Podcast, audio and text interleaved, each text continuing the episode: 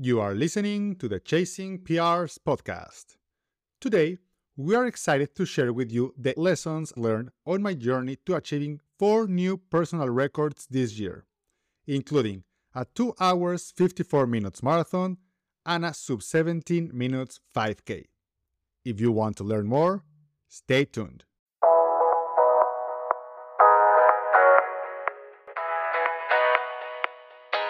Hi, we are your hosts, Rochelle Weeks and Diego Alcubierre. And with over 20 years of combined experience in coaching and physiotherapy, we created this podcast to help everyday runners who want to make the most out of their training and achieve new personal records while managing work, family, and life outside running. Welcome.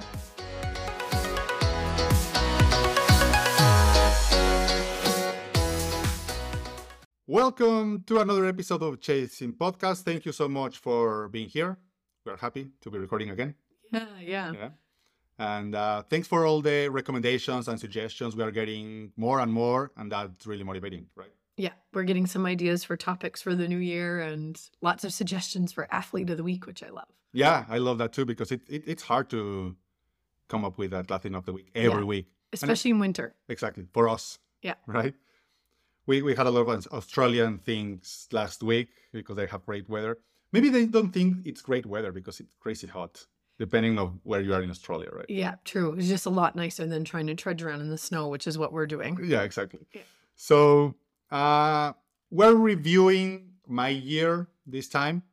Again, not to gloat or to anything like that. It's just our learnings as coaches and you as a physiotherapist. What can what can we do to help everyday runners to achieve new personal records while managing life? Right. That's the Yeah.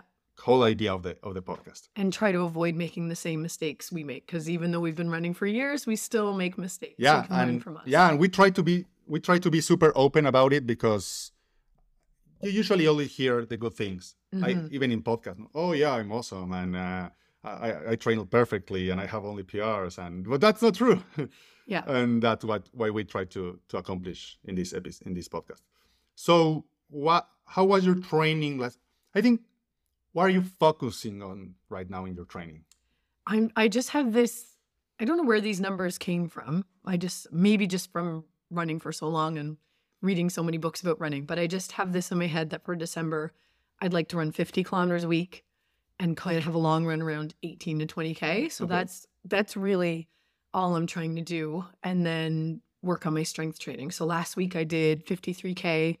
I ran 20 kilometers yesterday which actually ended up being nice. I thought the footing was going to be really miserable, but because we got a lot of snow on Friday, but it was fine. Uh, it was warm so i think everything cleared Yeah. really easily And I'm I'm trying to make sure that I really listen to my body and rest. I'm not very good at taking rest days. I don't think any as- runner is really. Yeah, I just and it's not like oh I feel lazy. I just I focus better at work when I exercise. So I Oh. ran 20k yesterday and I have an hour break in my schedule today. So I purposely like left my workout gear at home. So even if I try to work out, I can't because I don't have any clothes to do it in. That's perfect. yeah, Yeah. just force a rest day, no Yeah. matter how good I'm feeling. Yeah, because if not, you're gonna end up training, right? You Yeah. have the gym right there. Exactly. It's just so it's yeah, right across from my office at work is this big, beautiful gym. So it's very easy to just and hard not to. go in there. Yeah. Yeah. Awesome. Yeah. Um, I I was planning to do 63, 65k, and I end up doing only 57 because life happens. Mhm. That, that that's the truth. Yesterday, I went hiking with the kids, and I came back and just went out for a run before I have a, a dinner with friends. So I didn't have time to to do it. But yeah, from 55 to 57, it's not that big of a jump. But uh, yeah, that, well, it was way slower this last week than the past week because the footing and on, on Saturday, especially, it was very slushy and I, I ran really slow. Uh, but yeah, I'm not complaining. And I think we talked about it in the last episode. No one has a perfect training cycle. So I'm two weeks in and it's already not perfect.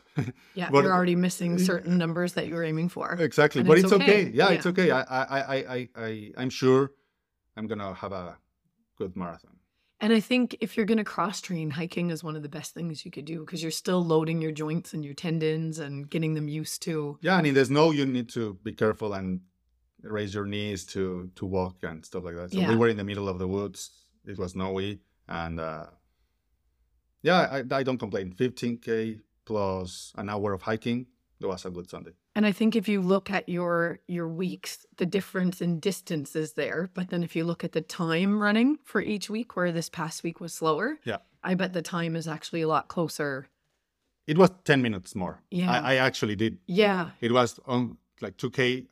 I think it, 2k more and 10 minutes more. It's pretty similar, Yeah. but uh, yeah, yeah, that, that that's true. That sometimes it your your body doesn't know kilometers. It knows time Yeah. and heart rate, right? So sometimes you you can run less k, less kilometers or miles, but you are more time on your feet. Your body says it was a great training week. Yeah. I know some coaches and athletes prefer to train using minutes as opposed to distance. Yeah. And I think winter is a good time to do that if you're going to do it. Because then, no matter what the conditions, you're doing a two hour run, for example. Whereas if you go by time and it's supposed to be 20K, but the footing is terrible and it's freezing out, then the effort's a lot harder. Yeah. Actually, I think I run more on time than in than in miles or kilometers, but I just know how much how fast I run and how much I'm gonna run. So uh, it, it's easier for me to if I'm running, for example, 20k, to go out 10k and come back. But I know exactly what's the time I'm gonna do, and uh, yeah, I, I I actually recommend running on time ex- except from speed sessions, right? Speed sessions. Well, you can run two minutes or three minutes or stuff like that, but um, yeah, time is time is it's a it's a better way to improve your or to to raise your your effort every week or your the stress on your body. Don't you agree? Yeah. Because sometimes you're gonna feel terrible, and if you try to push 20k or 30k, but you're running 30 seconds per kilometer slower, you end up running 15, 20 minutes more than predicted. And coaches, even coaches that suggest uh, kilometers, they have into consideration what's the pace you're going to run those kilometers. Yeah. How long are you going to be out there for? Exactly. I tend to, I'm trying to run more on minutes on my lunch break. So at work, often I'll have an hour to an hour and a half for lunch and I'll try to get a run in then. And if I have an hour break and I say, okay, I'm going to go run 8K, five miles. If I, if I get stuck at the door chatting with someone and then I get out and I'm like, oh, I've got to get this in and it's supposed to be an easy run. But now I need to get the 8K done, get back to work, change, eat my lunch, and get ready for my next patient. It doesn't become easy because I'm rushing to try to fit that 8K in. Exactly. So lately, I'm trying to do more like, okay, I have an hour. I'm going to go run for 40 minutes. So I run away from work for 20, turn around, come back. And then no matter what, I go easy because I'm running 40 minutes. That's cool. Yeah, Yeah, it works better for me. and and that's yeah no no training plan is perfect and you need to learn to adjust and that's part of why we do this weekly rambling about our training because that's the the, the few little learnings that we are adjusting every time and runners need to do it No, runners that just go and i need to do this and this and this and this every week no matter what hmm you, you will know better than me but they're the ones that are usually injured Yeah. Too too strict with their training and not flexible at all. That And- becomes a big problem. yeah exactly and and it's not yeah it's a big it's a big problem because your life is not perfect and uh, you you can't predict what And your running shouldn't be either. exactly exactly awesome so uh, now it's your turn to be an interviewer Yeah, yeah. So we're going to talk all about Diego's 2022 year of running. yeah And there was lots of lots of highs for sure. You had some really good races. yeah i think it's been the best running year of my life That's It- it- huge. but it's also i think years compound right Yeah. i've been running or training like without like for eight years like consistent consistently consistently consistently doing triathlons or ironman or half ironmans and duathlons and running so it's been eight years of consistent training and i learn more every year so i i, I think my trainings are smarter i i i, I, I was one one of those athletes that were if i didn't run 8k uh, because uh, and I ran seven on that training. I got super upset and uh, anxious about, oh, I missed a, a, a, kilometer there or 20 minutes or whatever. And uh, over the years, I, I, learned to relax and it's, it's helping. Yeah, trying to be a little bit more flexible and modify things can go a long way. Yeah. Um, so why don't we start? It, it's middle of December 2022. If you think of where your head was a year ago today, so you know Christmas and New Year's is coming, and you're thinking of the year ahead. What were your main goals heading into 2022? Uh, my main goals were to have a, a marathon PR and a 5K PR. Okay. Those were my, my main goals. I, I, was going to focus the first part of the year in the marathon because I was registered already for Mississauga. Because I have few a few friends that were going to do it with me and no one did at and the end. Bailed. Yeah. Till you can go to last week and see why I bailed. and um, and then I was just trying to do a 5K, fast 5K because with your with the pandemic, we didn't race yeah. for two years. So it was fun to. I love 5Ks. I love more 5Ks than marathons or every other race. Yeah, you like to run fast. Yeah. Yeah. And so, how did the training for Mississauga go? Mississauga was early May, right? Yeah, th- yeah. Okay. 30th of April or 1st of May, I can remember. When did you start training for that, and how did your build go? Uh, I in January, because it was exactly four months before, 16 weeks before the the, the marathon. So November and December, I just October, I think I ran like 40k, 40 kilometers only, and then my my goal was to start building. I, I ran exactly the same on November and December. It was 120 kilometers. Okay. Then just to start to build and and to get used to running in the in this cold. And was that your first winter of training for a marathon? Like yeah. In like the long runs in the cold, because that's that takes some getting used to. Yeah, it was it was okay. the first. I've been I've been running the cold for like three four years now, but really focusing and doing long runs and at minus thirty, it was the first time, and it was yeah, it was it was fun and interesting. yeah, you learn a lot when you have to go run for three hours in minus 20 degrees Celsius. Yeah. Yeah. And the other thing, other than long, I hate long runs. I think I said this mm-hmm. a few times already, but I hate long runs. Uh, so I wasn't focusing on running 20 mile long runs or that's 32 kilometers. That it's like the staple. 20 miles, it's like, okay, you need to do a few 20 milers to really train for a marathon. I think I'd end up doing like two or three only okay. of those.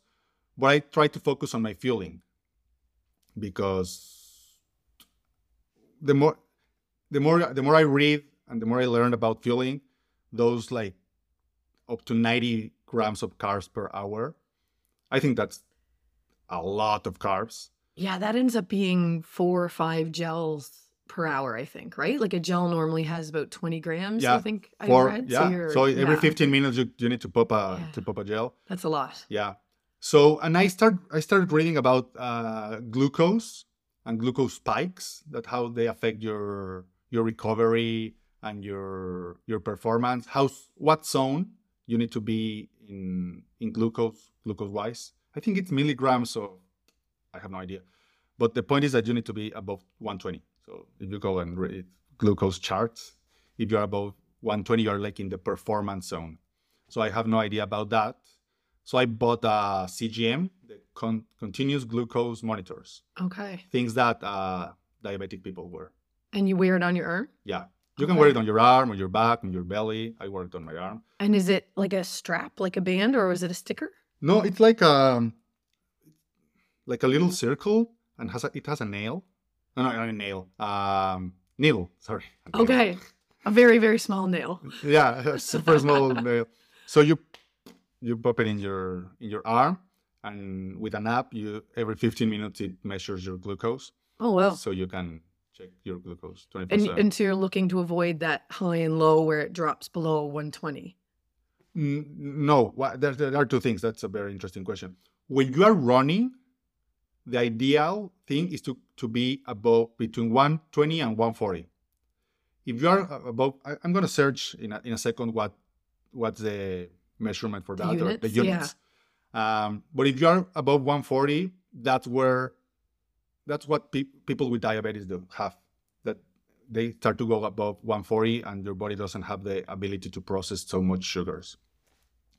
So it's dangerous to be above 140 as a non-diabetic person because you are in risk to develop diabetes Mhm. because your liver doesn't work so so good. But no, the, the thing about the, the spikes are like uh, when you eat a very carb loaded uh, meal, if it goes like a really big spike or peak, you like you you shock your body with with carbs, and then it comes down, and that's like the sugar rush or the crash uh, when you have a sugar rush, and uh, over the long run, uh, it can be dangerous to your health. So that was my first part because two years before that, I've been vegan, mostly vegan, with a side of pizza on Friday. With a little cheese With on little Friday. cheese, You need yes. that. Yeah, we have pizza Friday in my family every Friday. We watch a movie and us order pizza, so we weren't uh, getting rid of that. But other than that, I've been vegan, and it's super hard to really eat proteins other than protein shakes. Uh, I try to. If they say if you mix uh, some, like for example, rice with beans, Mhm. it creates some kind of protein or lentils and stuff like that. But at the end of the day, when I did the math, it was really low, a little low protein intake. But I felt great physically. I was running perfectly. I had a lot of energy. But I started wondering about those spikes and how to, how those those 90 grams per of carbs per hour when you're running, how to, how do they look in this glucose chart? So that was my my main goal having the CGM. Um, my biggest learnings were yes, when you are vegan, those spikes are a real thing. Okay. So I started to modify my my meals a little, especially my my breakfast. On the past, I used to have like uh, French toast. Uh, that was, I think, I had that for for breakfast like twenty years since I was For 20 years? yeah Okay. So like every morning. every morning. thing. That's what my mom gave me when I was since elementary to high school, and then just it's what I had for breakfast, right? Yeah. but it has egg on it, eggs on it.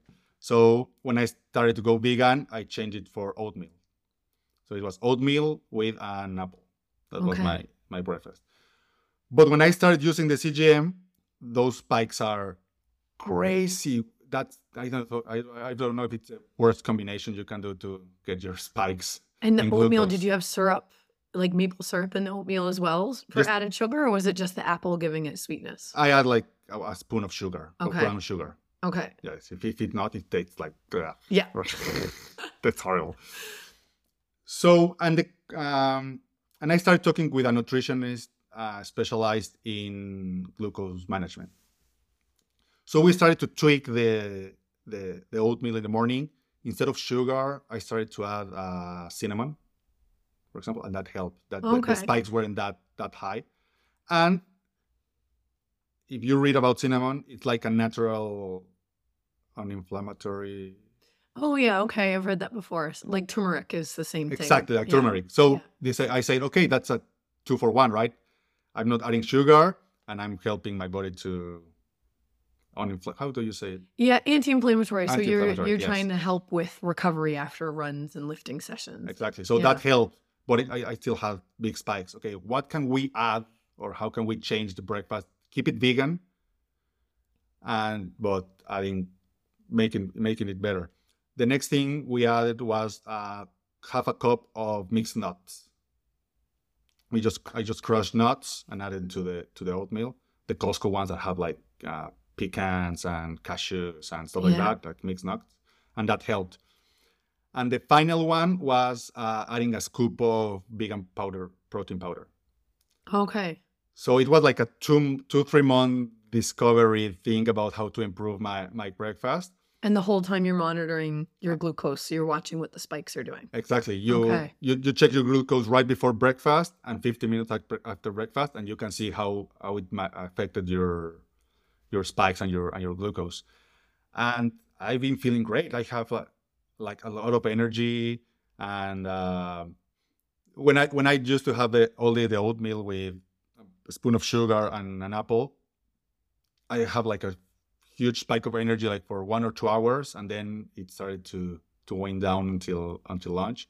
And now this breakfast really helped me to have a lot of energy during the day, and especially for my long runs or speed sessions, I feel like have a lot of energy and power to to go do them. So that was the first step to start to avoiding the spikes and with my breakfast.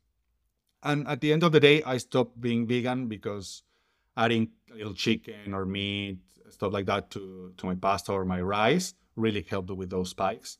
And uh, but it's way less than the amount of meat I ate before. Before Okay. before trying to go vegan, I ate meat. It was more meat than pasta or rice, Yeah. and it now it's just like a a little section or portion of it uh, meat just to compensate with with the spikes of sugar, and and that helps.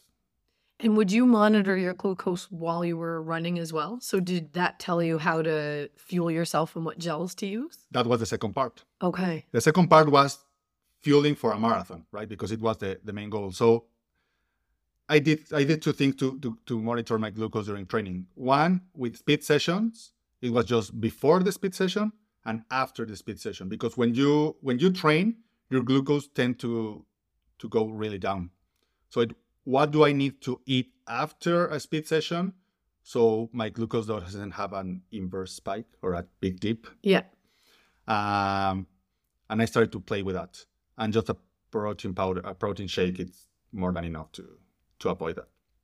And the other ones was during long runs. Okay, I always train like um, having gels and Gatorade with, during my long runs, but I never knew exactly how they affected my my performance. And I don't know if it happens to you, but during a marathon or a half marathon, I forget to to drink or eat the things. Yeah. I That's train. definitely happened to me before. You get in the moment and you're It's- having fun. And yeah, like, and- oh, and 10K have gone by.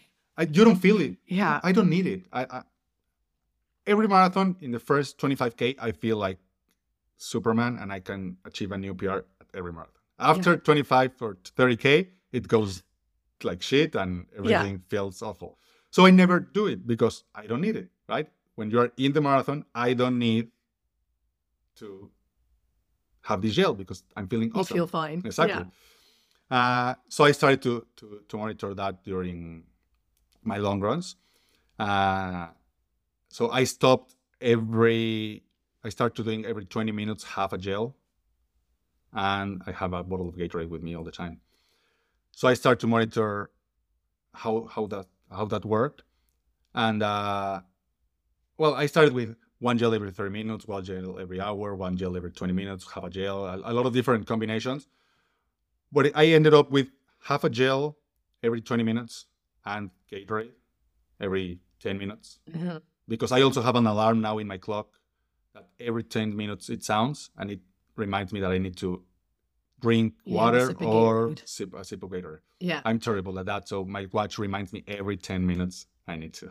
Will you have the Gatorade with the gel? I like I've always found if I have the gel and then I wash it down with Gatorade, it bothers my stomach. It's Really? like too much too much sugar. But if I have a gel and mix it with water, then I'm okay. But it doesn't bother you to mix No, Gatorade and the gel. Yeah. Everybody's different. exactly, Yeah. and and that, that, that, that that's why you need to train and Yeah. practice and test different things. And I have a full gel, so maybe if I had half a gel like you do, it would be fine. But maybe it's the full gel plus the Gatorade that is not fine. Yeah, I, Yeah. I find it better to have one gel, have a gel every 20 minutes than one gel every 40. yeah. It, it helped with the with the glucose staying above 120. Okay. I don't know if you're t- drink e- eating more constantly, it doesn't allow your body to go to have a dip in, in glucose. So yeah, at the end of the day, I was able to run 30 kilometers in like two hours and 20 minutes, two hours, 30 minutes, and maintain my glucose above 120 with that combination. So I think that was a big part of why I was able to achieve a PR in in Mississauga. Yeah. Because Because- what was your time in Mississauga? What did you end up doing? 220, 254, 254. And what was your best before that? 258. Two, yeah, so four minutes. Yeah. Especially at your level of running, like the the faster you get, the harder The it har- yeah, to yeah. PR. Like you take two seconds off, and it's like you're over the moon. But Yeah. when you first start running, you can might take thirty An minutes hour, or an hour off your marathon time. So to do four minutes, that's a big deal. Yeah, and it was a hillier course than my marathon record. And did you find because ti the time tells you that obviously you you were better at that marathon because you PR'd, but did you feel energy wise you were more consistent with regards to how you're feeling Yeah, during the marathon? yeah, for sure. Just, just being consistent on having a sip of. I, I ran with a flask also. Mhm. So it's the first marathon I ran with a flask. I train all the time with a flask. So I, I said like, okay, my body is just to carrying it. And that's just the handheld plastic bottle. Yes. Okay. Uh, a big one, like a 600 milliliters. I hate those things. I wouldn't be able to run with that, I don't think. I just don't like having something in my hand. I'm so used to it. Yeah. I train with that all the time. All my long runs and with with with that flask and not my speed sessions because you can come back and have Yeah. a sip of, of water. So I'm, I'm super used to it. And uh, I wanted to drink a sip every 10 minutes. Yeah. I'm not a pro, so I don't have a person handing me water bottles whenever I want. Yeah. Uh, so I I wasn't going to just rely on the aid stations. That was my goal. Yeah. You kind of had on your own time, you could. I can drink sip of Gatorade and have my goose whenever I need it, whenever I want, no matter where in the course I was.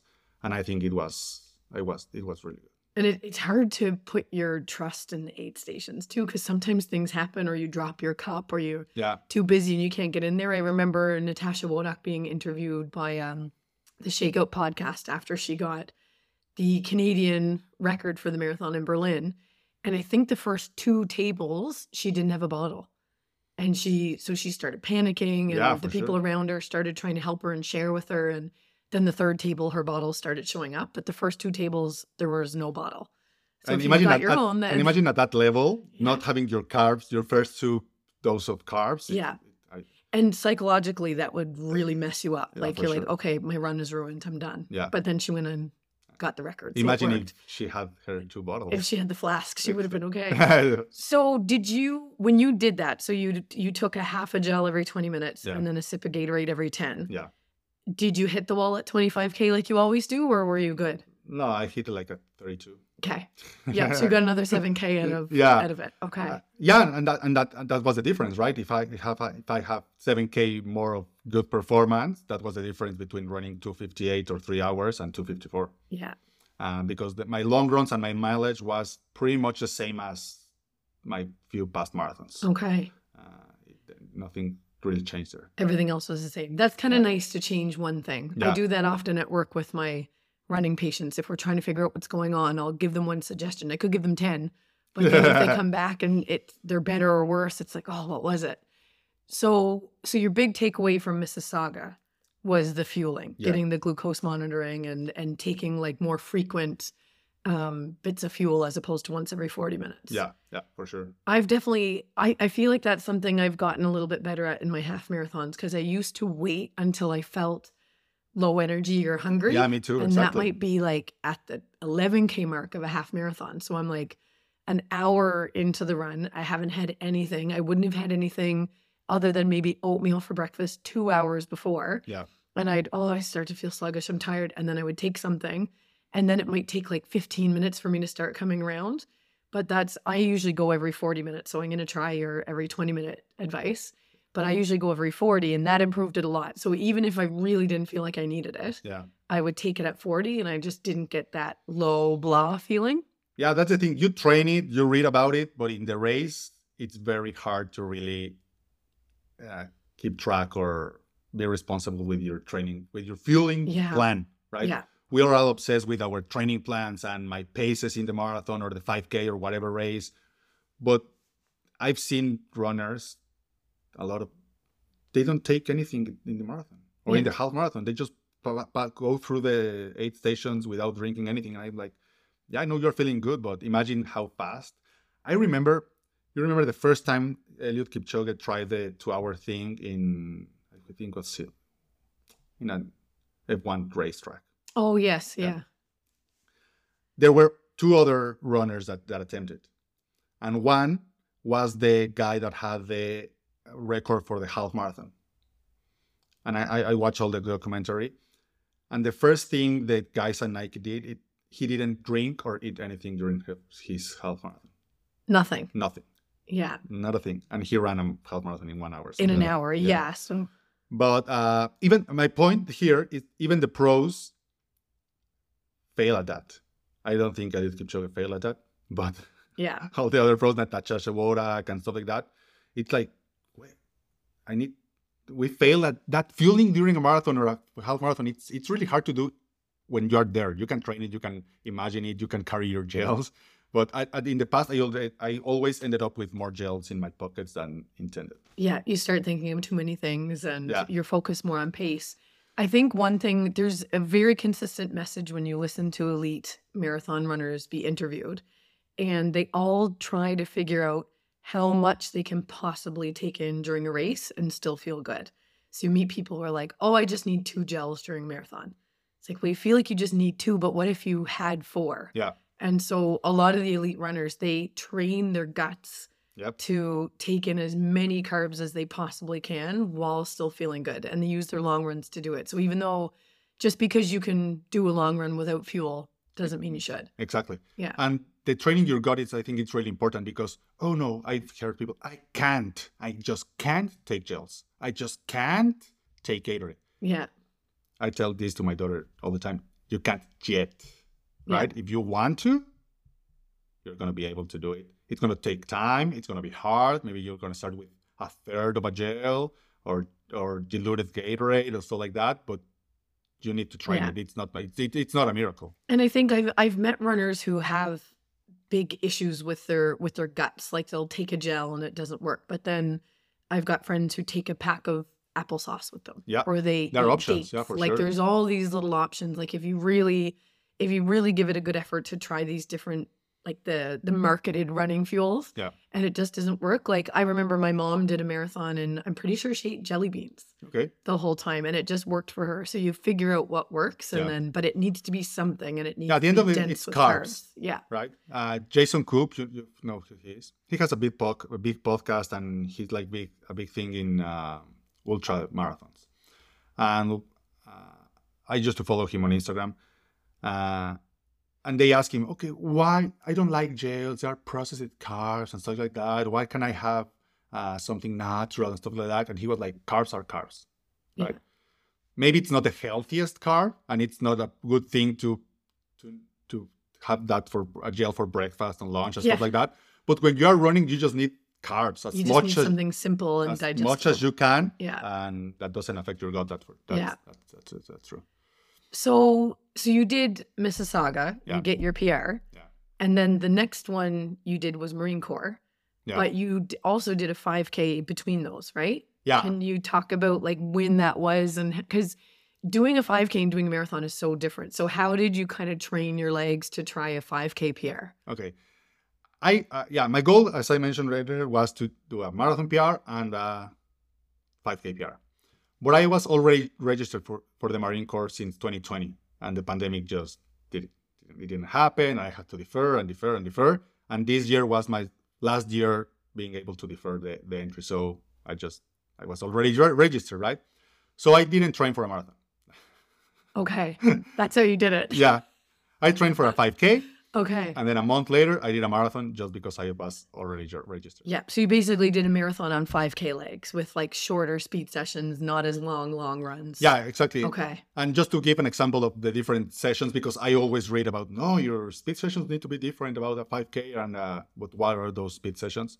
For example, we, we during a 5K, my speed sessions are more 400s and 800s, Yeah. and during a marathon, it's more 1600s. Yeah. Right, Mile mile, repeats, Yeah. 10, 10 minute repeats, and stuff like that.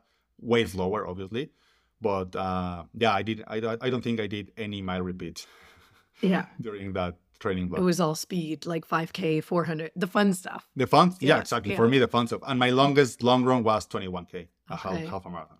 So when when did you do the 5K? Because you didn't race, you just did it by yourself, right? Yeah, because the queen died Yes. and they canceled the race I was going to race. Yes, they that was the army run. So the, I think they had to have was it a full 10 days where there was no formal events Something like and that. the so the army run postponed it by Yeah. over a month. So Yeah. and then yeah, cuz that ended up being right before your marathon so you couldn't do it. yeah, exactly. Yeah, So okay. I ended up like running by myself because I was I trained so hard during during summer we went for vacations for two weeks, and I stay consistent with Mm. my training and my speed sessions and my long runs. And during vacations, it's really hard.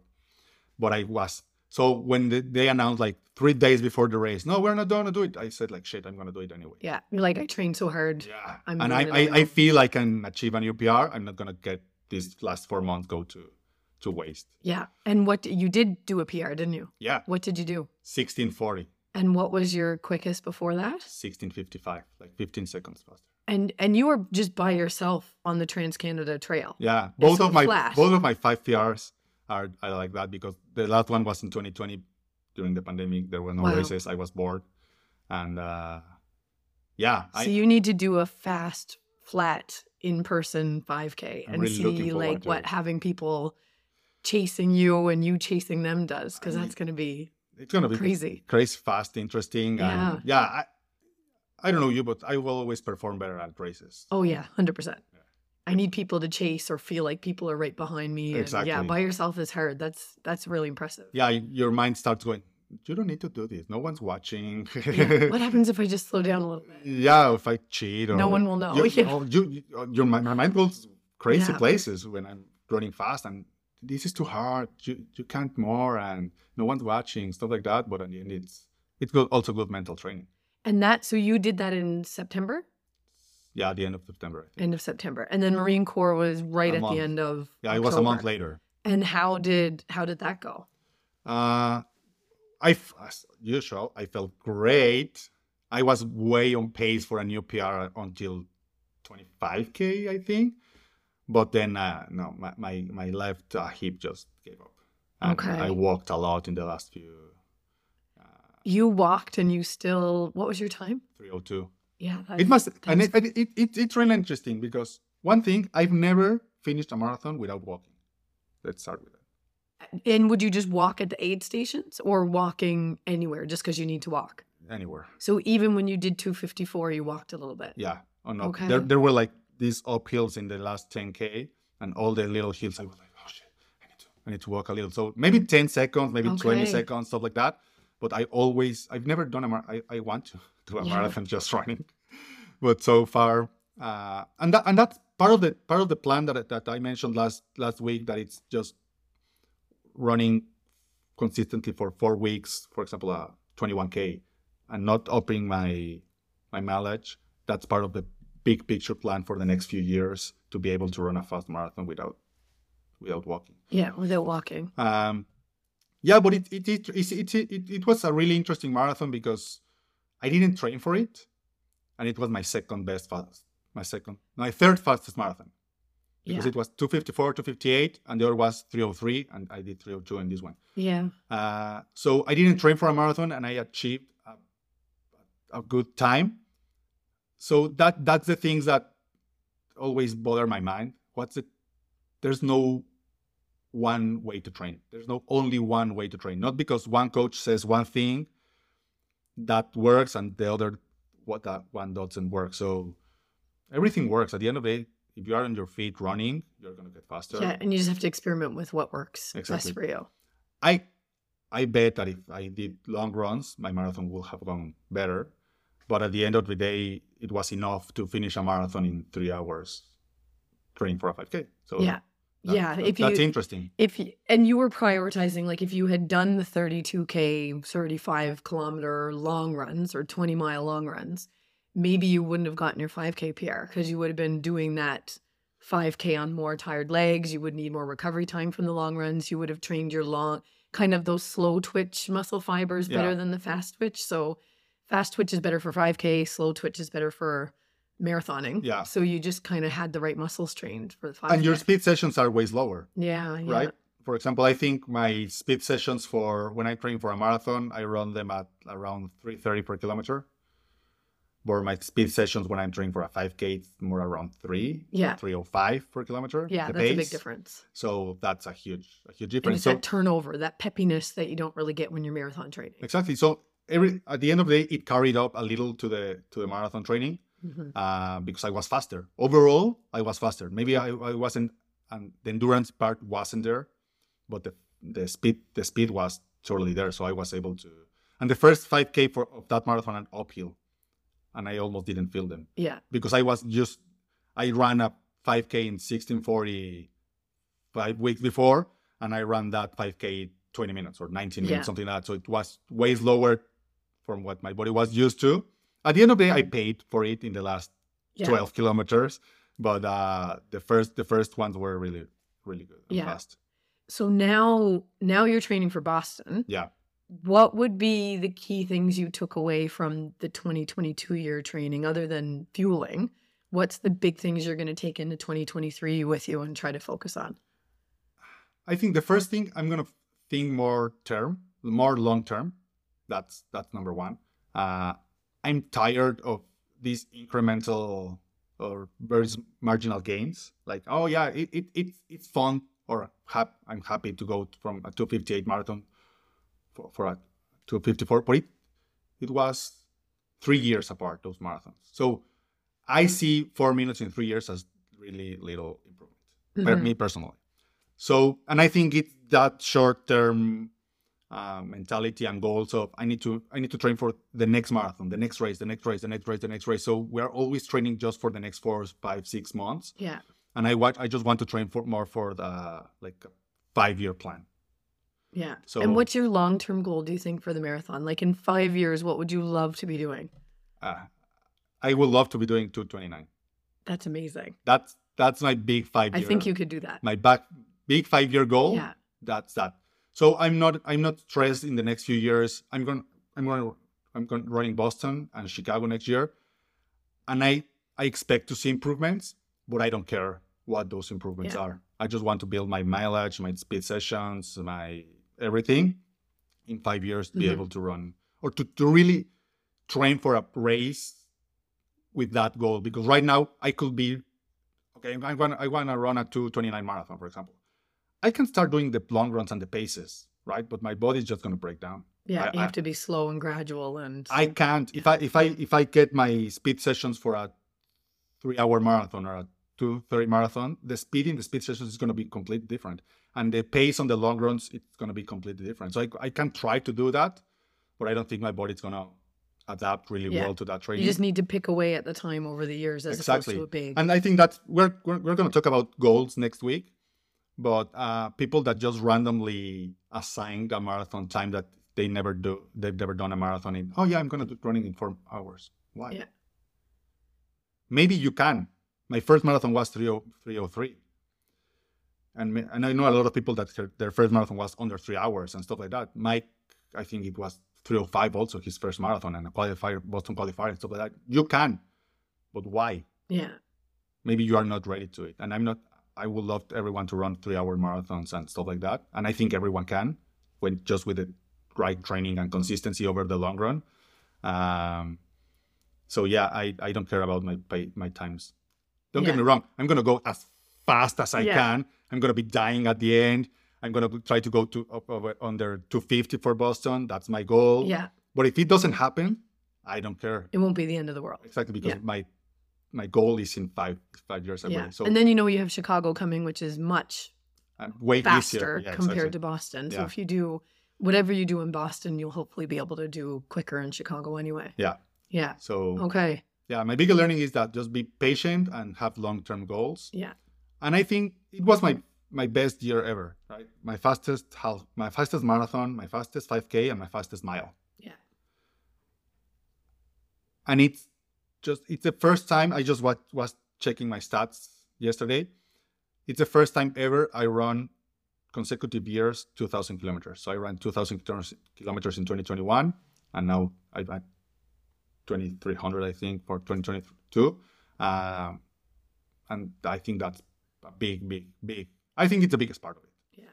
Just having 4,000 kilometers in the last two years, your, your body just gets used to it, and you get better. And you let me know what you think. But the more you run, the more efficient you become. Yeah, absolutely. That's one of my coworkers. She's looking at doing a half marathon next fall and talking about goals and how much should she run in, in her off season. And it, it's very simple at that phase. It's like the more the run you better, the better you're going to get to a certain point. If someone's trying to do 100 mile weeks and they work full time and have kids, maybe that's not a good idea. Yeah. But really, if you want to get better at running, you just be consistent and run more, but do it very gradually. Yeah. Yeah. And you can you can you can you can tweak your training with the specific speed sessions and the specific long Mhm. runs.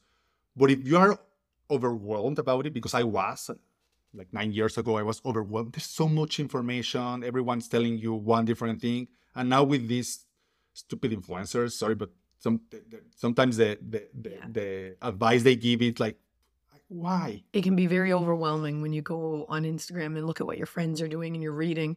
This is why I have a strengths coach at work that gives me my strengths program. You don't have to worry I about try to it. do it myself, I give people strengths programs all the time.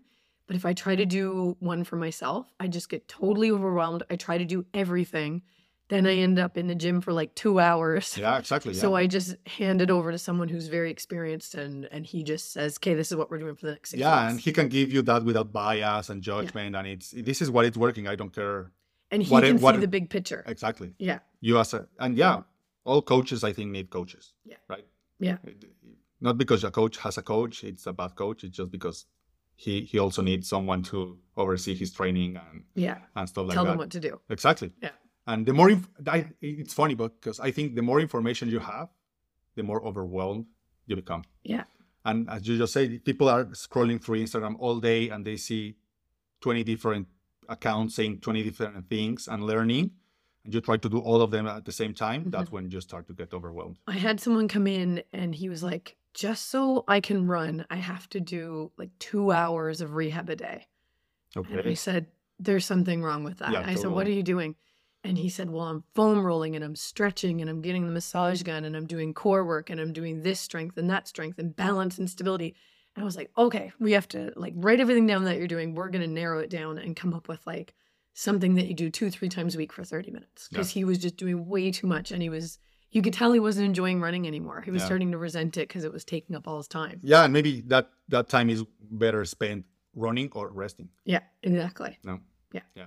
Cool. So yeah, Okay. that was my year. I think the big lessons are consistency, fueling, Yeah. I think on the long term. Long term goals. Yeah. Yeah, so we Because- we both had good 2022 years. Yeah. Hopefully, hopefully this time next year we'll be doing this and we'll both be very happy with our. That will be awesome because there, there will be a lot of learnings. Yeah, Yeah. yeah, Uh, if we if we if we are able to achieve new personal records and have good years, that means we learn something something more Yeah. that we added to our trainings. And next week's episode will tie in nicely to this because we're going to talk all about how to come up with goals in the new year and Yeah. what the goals should look like and Yeah. long term, dif- short term. Different kind of goals because not not because I'm training for a five year marathon doesn't mean I, I don't have goals Yeah. for next week. Even, Yeah, exactly. Yeah, cool. Uh, thank you. So let's go do the runner of the week.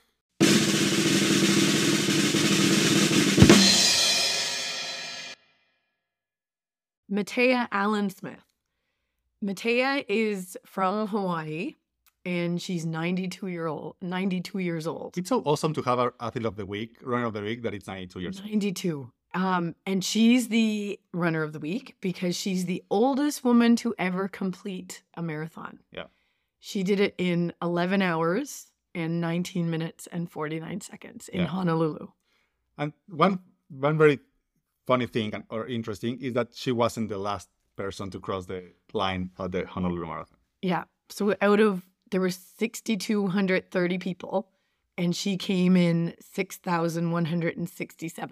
Yeah, that's like 33 people Yeah. after her. Yeah, she beat she Okay. beat a few people. So uh, if you're one of these people who you don't do marathon because the cutoff times are usually six hours, go to Honolulu. Yeah, because you can. smart. They will let you run for 11 hours. yeah. And I, I read that last year she ran also the Honolulu Marathon at 91 years old, and it was a big deal, right? And her daughter said her goal for next year is to be the oldest woman to ever run a marathon, and she, she achieved. And she is. Yeah. And I think it just says something about the sport of running because who's playing soccer or rugby at, At 92? 92? Like running is just one of those sports that you can do it forever. Yeah. I wish Yeah. my my dream goal is to be running at 92 Yeah. for sure. That would be amazing. Yeah. Yeah. And I just researched really fast about the glucose, the 180, 120. What does that mean? Yes. It's milligrams per deciliter milligrams of glucose per deciliter in your blood. Okay. So, So that's the unit we were missing. yeah, Okay. maybe it means nothing to you, but that's the unit. Yeah. If you were curious, that's it. exactly. and we have some fun and interesting chasing sprints. Do You want to do the first one? Yeah, the so we talked about Tate Dobson on the podcast a couple weeks ago. He was the roundabout runner. Yeah. So he went and did it again. He did another 437 loops of this roundabout in the opposite direction. That's funny. So he's done this twice. Yeah. And I think her feeling strategy, his feeling strategy was the exact same. Yeah. Or something like that. Just just candy. Yeah. Again. Yeah. So yeah, he's crazy. And uh, yeah, I, I think he, he said, like, no, I just did it to one side, right? Clockwise, I think it was. Now, let's do it was counter. going with with traffic. Yeah. So next big storm, because we're supposed to get a lot of snow this week. Maybe we just need to go find a nice clear roundabout yeah, and beat and do 20k in No, this we- we roundabout. need We'll to do a long run. 438 times. Have a little aid station in the same spot, and we can just sip on our Gatorade every 10 Yeah, minutes. and um, maybe uh, how how does how does he count the laps? Oh, You goodness. lose. You must I- lose I- count. Yeah, Yeah, unless you have We need- something on your phone that you tap. or Every- we need every to have a, a whiteboard or a blackboard Yeah. there just to Yeah, we'll have some And then- volunteers. yeah exactly. Yeah. Next snowstorm, we'll find the nice clear. So the plow has gone through, and off we go. Yeah. Yeah.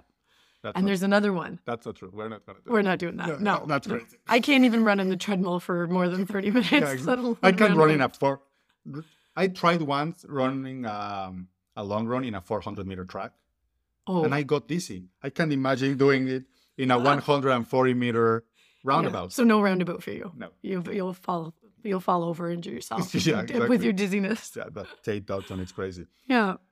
And the second one, Yeah, Mississippi college student. He he raced a 400 meter distance. He did it in 51.84 seconds, which is very impressive.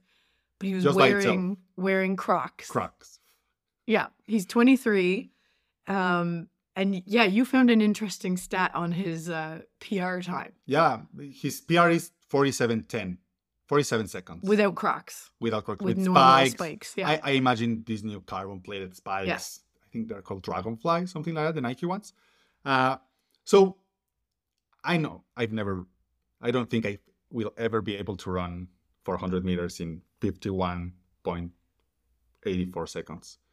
But that's 10% slower than his fastest time. yeah, So that's where you try to, when you start to, to see that shoes really matter. yeah, definitely. Mhm. He went. Yeah, he can go four seconds faster with the right shoes on. And in 400 meters, that's Yeah, imagine the 10%. I, the first time the alpha flies or the vapor flies came out, it's that you can run 4% faster. Mhm. And that's a huge deal. So if you go from spikes to crocs, you Yeah. run 10% slow. Yeah, because I, I can imagine people, oh, I'm going to run my next marathon in, in crocs in because Crocs. he's really fast. Yeah, but he was 10% lower than his Yeah. best, best And I time. can I saw the video of him doing the 400 meter effort and he was flying. He was so fast, but I can imagine how hard your foot muscles are working, like your little intrinsic muscles to keep keep, them in- the shoe on Yeah. and to stabilize. Like your muscles would work so much harder in those just to At least 10%. not harder. roll. Yes, definitely. uh, yeah, that w- that was the runner of the week, the Chasing Sprints. Um, thank you very much for listening to another episode of Chasing PRs. See you next week. Can't wait to talk about all your 2023 goals. Yeah, bye. Thank you for listening to this episode. If you love it, give it a share. Please consider subscribing to the show and leaving a rating and review on iTunes or Spotify. And visit chasingprs.run for all the latest episodes, get our free newsletter, and all the cool running stuff we have there. Thanks for joining.